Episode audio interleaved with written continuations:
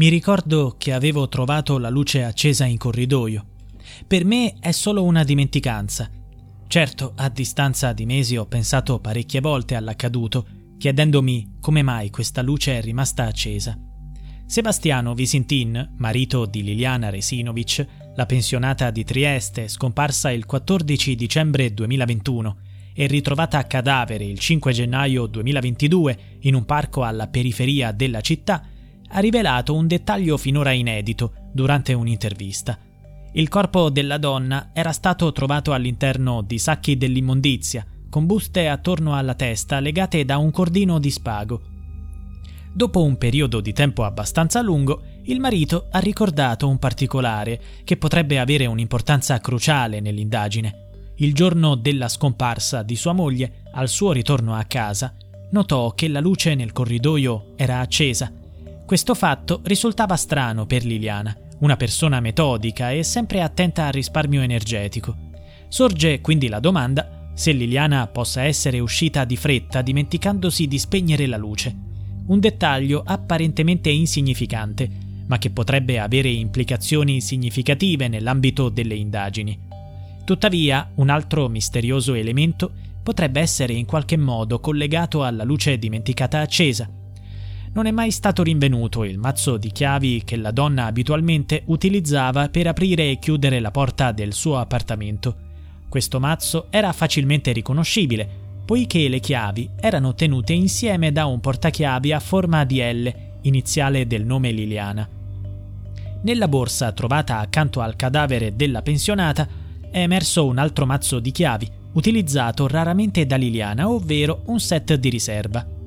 Alla luce della recente rivelazione del marito riguardo alla luce accesa, potrebbe essere plausibile ipotizzare che qualcuno sia entrato nella loro abitazione utilizzando le chiavi di Liliana e che poi, magari a causa della fretta, sia uscito lasciando la luce accesa.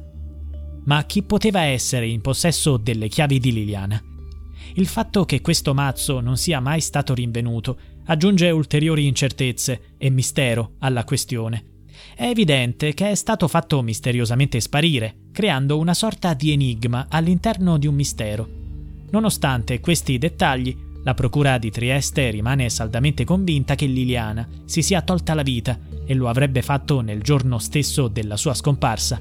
Pertanto la Procura ha richiesto l'archiviazione dell'inchiesta, ma la famiglia Resinovic, in particolare il fratello Sergio, si è opposta a questa conclusione il giudice per le indagini preliminari ha accolto il ricorso, ordinando nuove e più approfondite indagini.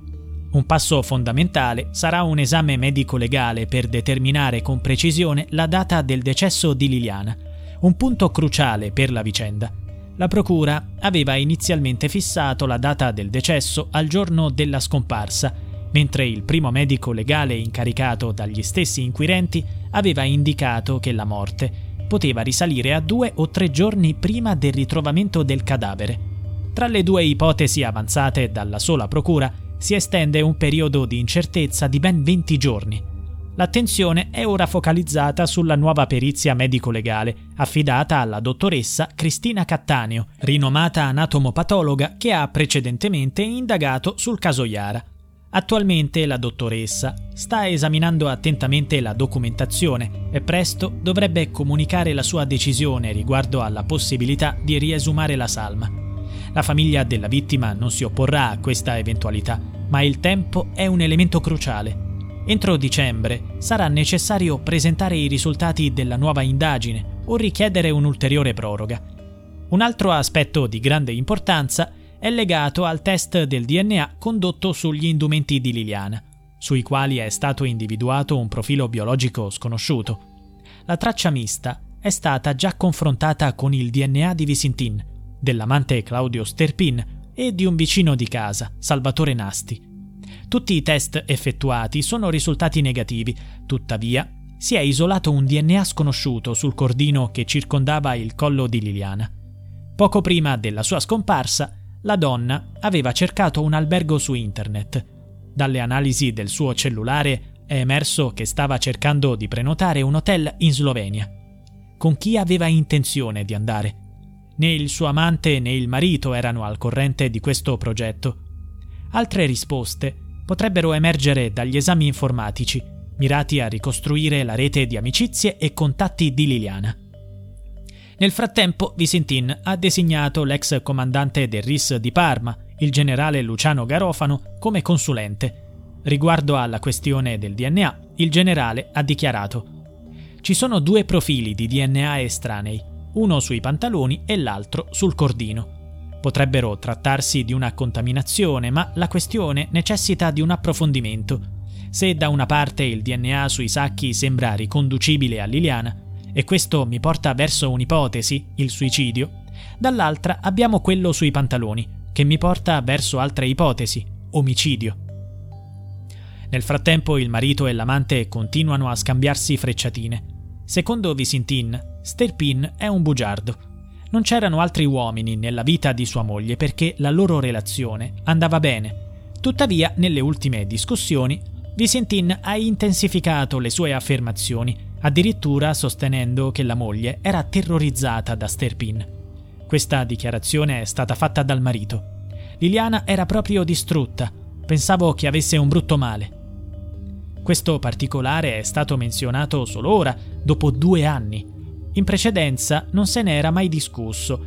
Inoltre sorge la domanda: perché la moglie avrebbe dovuto temere così tanto Sterpin da sembrare distrutta? La risposta da parte dell'uomo coinvolto non si è fatta attendere e ha dichiarato: Questo tizio dice che io l'ho terrorizzata, e allora perché mi ha chiamato prima di sparire? Effettivamente negli ultimi tempi c'erano stati numerosi contatti telefonici tra Claudio e Liliana. Sterpin è risultato essere l'ultimo a parlare con la pensionata prima che scomparisse nel nulla per 23 giorni, per poi riapparire senza vita all'interno di due sacchi neri.